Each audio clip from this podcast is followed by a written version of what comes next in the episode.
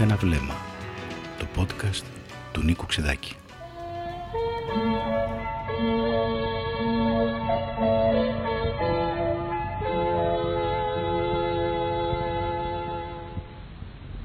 Εδώ Αθήνε.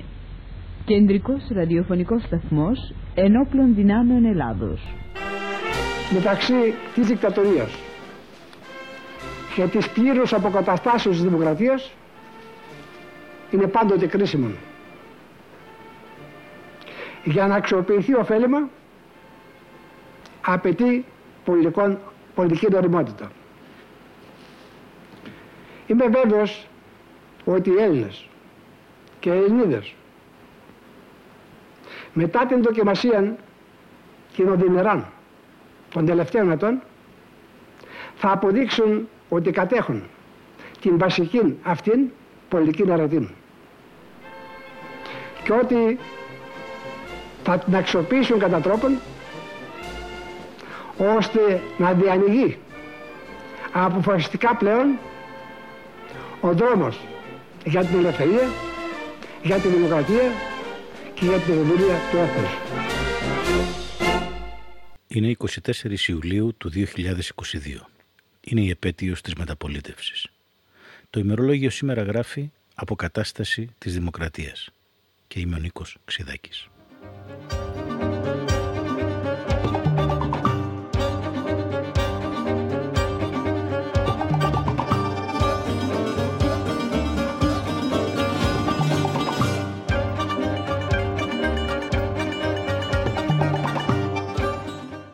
Στο σημερινό podcast θα ξαναπούμε δύο λόγια για το τι νομίζουμε ότι είναι ή ότι ήταν η μεταπολίτευση. Πρόκειται για σκέψεις διατυπωμένες διάσπαρτα τα τελευταία 20 χρόνια, συγκεντρωμένες τώρα στη μορφή μιας ραδιοφωνικής συνομιλίας, ενός podcast. Επίσης θα μοιραστούμε μερικές σκέψεις για όσους μισούν τη μεταπολίτευση.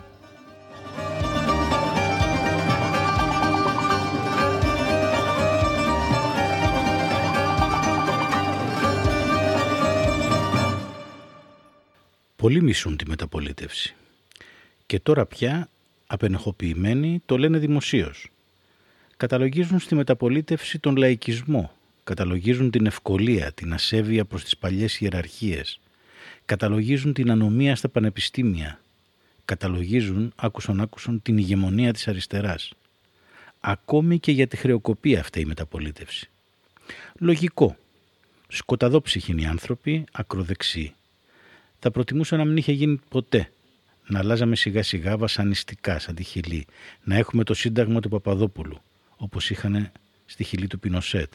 Να διορίσουν μια κυβέρνηση οι κολονέλοι. Να γίνουν μισοεκλογές. Να σερνόμαστε καμιά δυο δεκαετίες. Μα οι σκοταδόψυχοι δεν μπαίνουν σε λεπτομέρειες όταν μιλούν δημοσίως. Με μψημυρούν εναντίον του Κωνσταντίνου Καραμαλή που έκανε το μέγα σφάλμα να νομοποιήσει την αριστερά που άνοιξε το δρόμο για τον Ανδρέα Παπανδρέου. Μέσα από τα δόντια τους επίσης τον καταριούνται και για το δημοψήφισμα που έστειλε στον Αγύριστο τη μοιραία δυναστεία των Γλίξπουργκ. Το δημοψήφισμα το οποίο ο Γερομητσοτάκης το είχε χαρακτηρίσει unfair, μη ορθό. Ήθελε να πει ότι ο Καραμαλής ξεγέλασε τον ανόητο Κωνσταντίνο. Ψάρευε πάντα βασιλόφρονες ο αρχιερέας.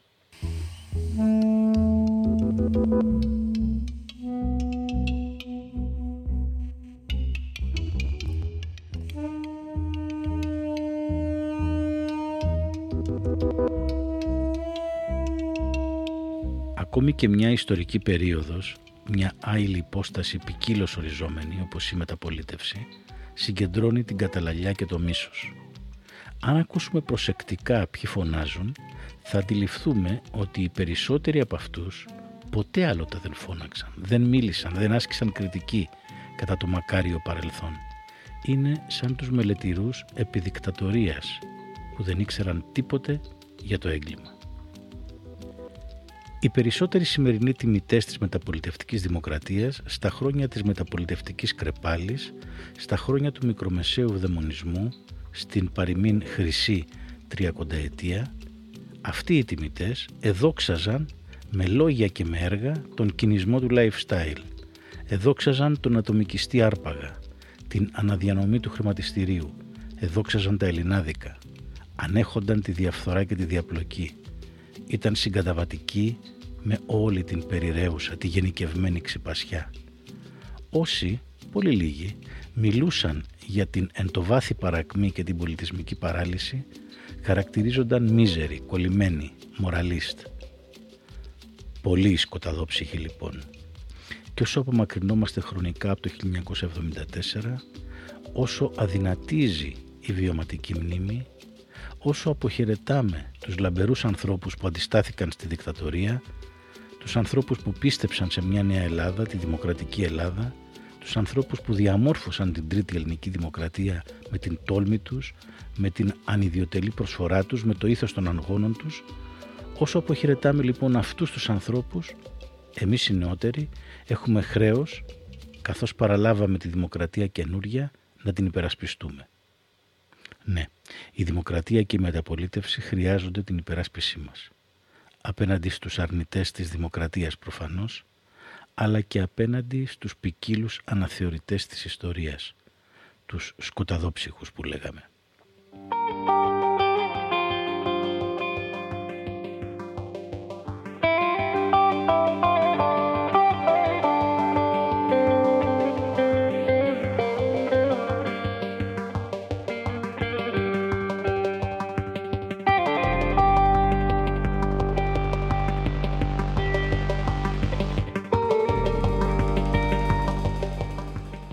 Ήταν η μεταπολίτευση λάθος; Πήραμε όλοι τις ζωές μας λάθος; Υπάρχει προφανώς η ανάγκη για αυτοκριτική και αναχώνευση των όσων ζήσαμε μετά το 1974 και όσων ζήσαμε μετά το 2010, θα πρόσθετα τώρα που μιλάμε.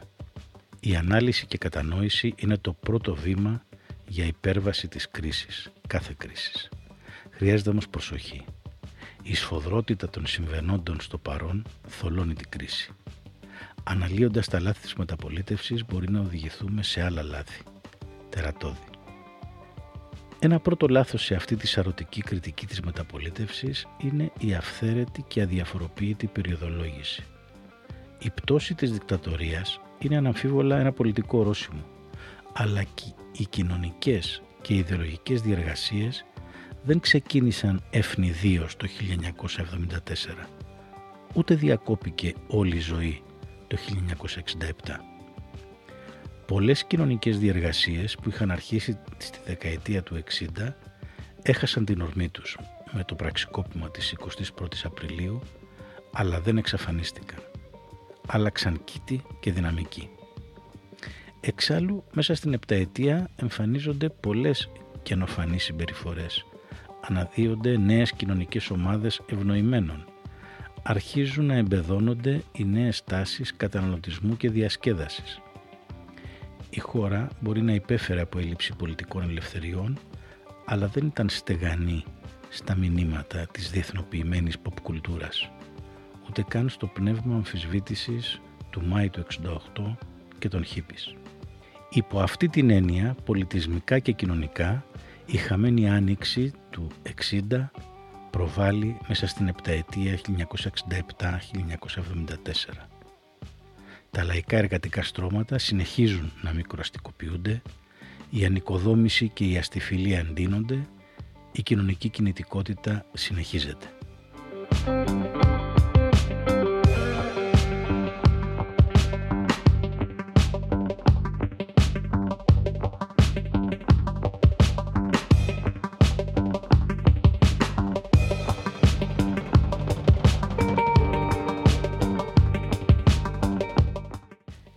Υπογείως και υπορήτως το επταετές διάλειμμα της δικτατορίας δεν ήταν απλώς μια χρονονομαλία, μια καθυστέρηση.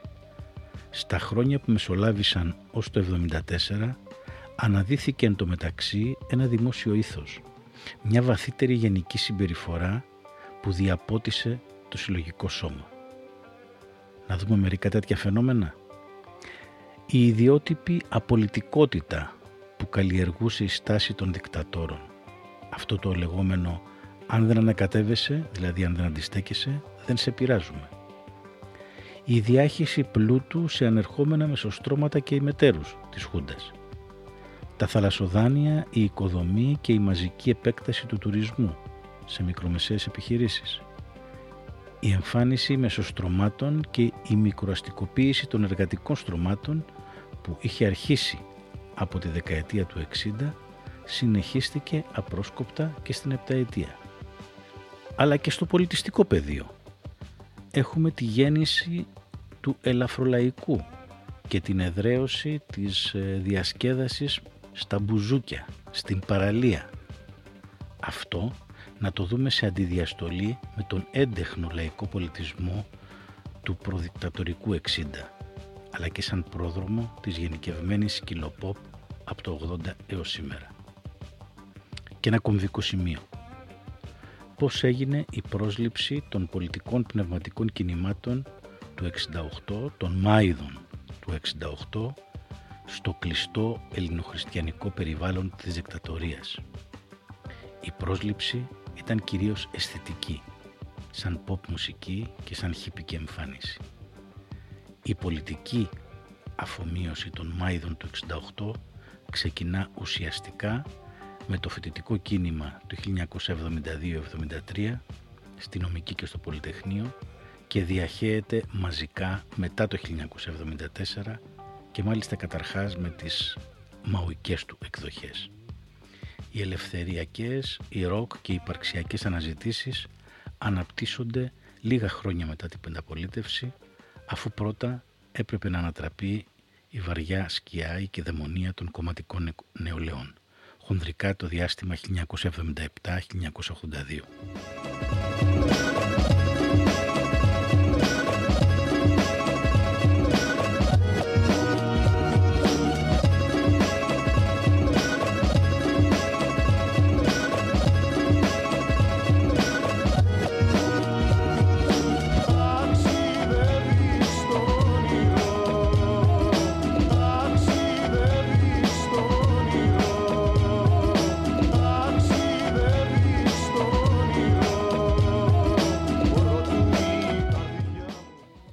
Η δωρεάν παιδεία, η επέκταση της μέσης εκπαίδευσης και τα πανεπιστήμια, εδρεωμένα από το 1963, προσφέρουν στα παιδιά των ασθενέστερων στρωμάτων όχι μόνο μόρφωση και επαγγελματική κατάρτιση, αλλά και τα μέσα για κοινωνική οικονομική άνοδο. Και ακριβώς αυτή η πληθυσμιακή ομάδα με τα ρευστά κοινωνικά χαρακτηριστικά, οι απρόβλεπτοι φοιτητές θα διαδραματίσουν ρόλο καταλήτη στις πολιτικές εξελίξεις όταν η Χούντα θα έχει πια κουραστεί. Οι φοιτητές, περιβεβλημένοι την έγκλη της αντιδικτατορικής αντίστασης και του Πολυτεχνείου, θα πρωταγωνιστήσουν και στα πρώτα χρόνια της μεταπολίτευσης.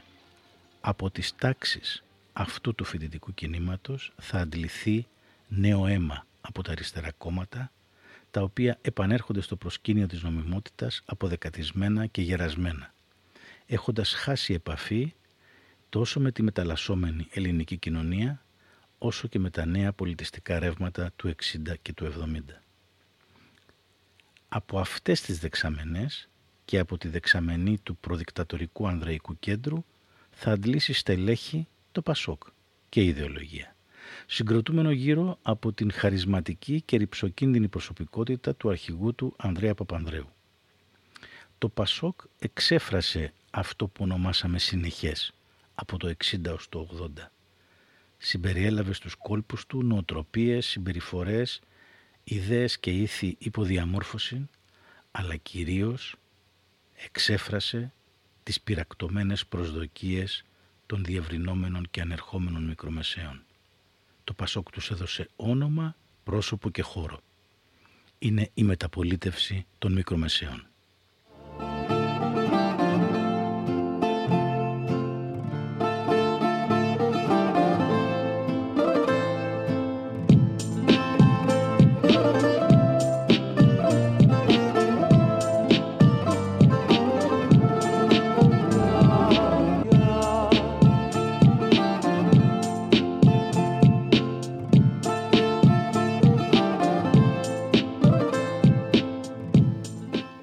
Μικρομεσαίο πλήθος διεκδίκησε πρωταγωνιστική θέση στην κοινωνία με το σφρίγος του, με την ενισχυμένη οικονομική και επαγγελματική του θέση και με την πανεπιστημιακή του μόρφωση.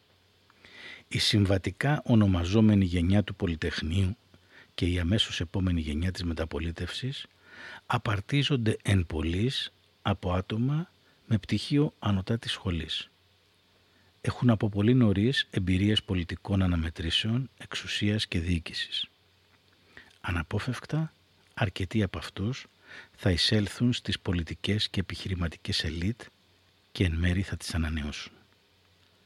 Μαζί τους θα κουβαλάνε και τις αποσκευές της καταγωγής τους, μικροαστικής ή αγροτικής επαρχιακής.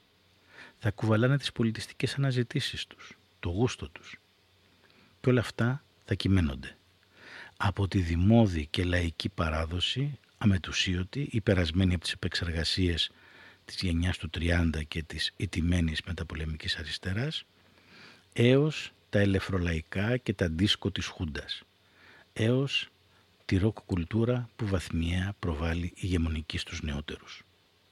Κατά τη δεύτερη τετραετία του Πασόκ και ιδίως μετά το άλλο μεταπολιτευτικό ορόσημο, το βρώμικο 89, που συμπίπτει με την ιστορική πτώση του υπαρκτού σοσιαλισμού, όλα τα προηγούμενα ρευστά, ταξικά, ιδεολογικά, πολιτιστικά, συγκροτούνται σε μια νέα δυναμική κήτη. Το μικρομεσαίο πλήθος οργανώνεται σε συντεχνίες, σε σύνθετα πελατειακά δίκτυα, με την παρότρινση του Πασόκ και προς όφελός του. Από αυτά τα δίκτυα και από το υπερτροφοδοτούμενο δημόσιο και της ΔΕΚΟ, το Πασόκ αντλεί στελέχη, νομιμοποίηση και ισχύ. Οικονομικούς πόρους. Τους οικονομικούς πόρους για συνοχή και σύγκληση προσφέρει αφιδώς η Ευρωπαϊκή Ένωση. Και η Νέα Δημοκρατία, η δεξιά, αντιγράφει το Πασόκ ιδίως μετά την ήττα του Κωνσταντίνου Μητσοτάκη.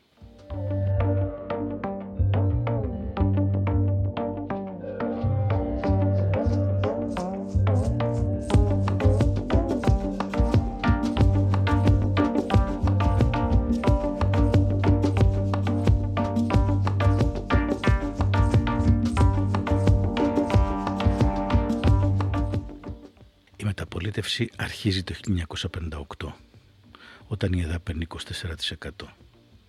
Είναι λίγο τορμηρό, αλλά στο δεχθούμε. Η μεταπολίτευση κάνει την πρώτη της κορυφή το 1963, με την πρώτη νίκη της Ένωσης Κέντρου και ολοκληρώνεται με την άνοδο του Πασόκ στην εξουσία.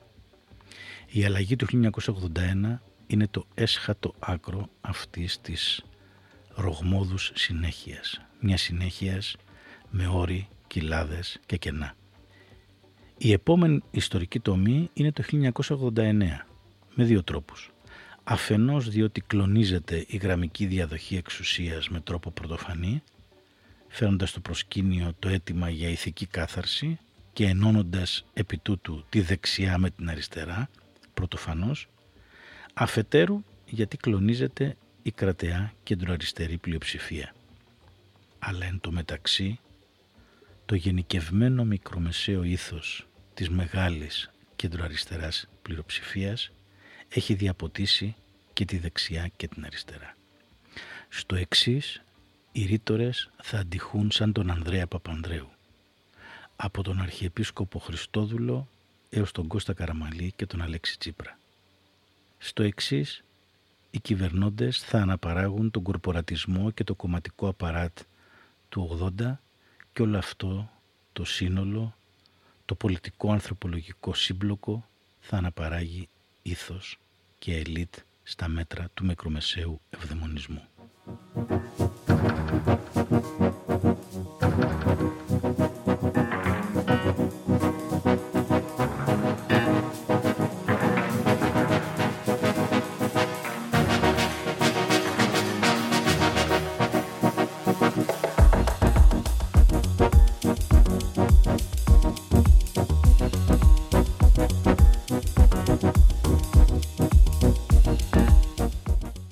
Τελευταίο ορόσημο πριν το ιστορικό ρήγμα της χρεοκοπίας του 2010 είναι η κορύφωση της Φενάκης.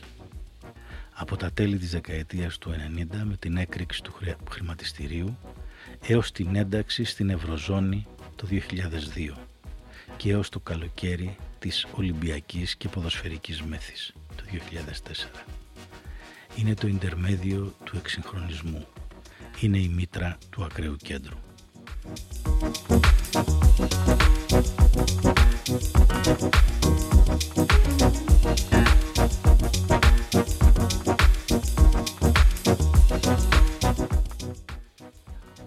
Ο σημίτιος εξυγχρονισμός, ας το πούμε ένας βαλκάνιος μπλερισμός, διακηρύχθηκε σαν σπάσιμο των δεσμών με το παρελθόν της μίζερης Ελλάδας, της παλιάς, της φτωχής Ελλάδας και σαν άλμα στο λαμπρό μέλλον των αγορών. Το άλμα συνετελέσθη, πράγματι, έγινε. Ήταν ένα άλμα πάνω από στάδια, πάνω από εργολαβίες, πάνω από τα ιερά δισκοπότηρα του χρηματιστηρίου και του ευρώ. Όταν όμως ο άλτης έπεσε, δεν υπήρχε ούτε στρώμα ούτε χώμα. Υπήρχαν τα καρφιά της ματέωσης και ο κουβάς της χρεοκοπίας. Όταν έσπασε η πολυετής φούσκα, βυθιστήκαμε διαδοχικά στην κατάπληξη, την οργή, την αυτοϋποτίμηση, τον φόβο, το μίσος. Οι πληγωμένοι και εμβρόντιτοι, οι έντρομοι, αποτείναξαν το βάρος μισώντας κάθε τι πέρα από τον πυρήνα του φόβου τους και μίσησαν τον διπλανό, τον άλλο, τα ίδια τους τα σωθικά. Το 2004 το κύμα που φούσκωνε από τη δεκαετία του 60 έσκαγε αυτάρεσκα στον κόλπο της ισχυράς Ελλάδος, της Ευρωπαίας και δαφνοστεφούς. Έξι χρόνια αργότερα, το μικρομεσαίο πλήθος, πληβιοποιημένο και διαψευσμένο, έκαιγε την Αθήνα. Είχε περάσει μισός αιώνας. Ήταν 2010. Η μεταπολίτευση είχε τελειώσει.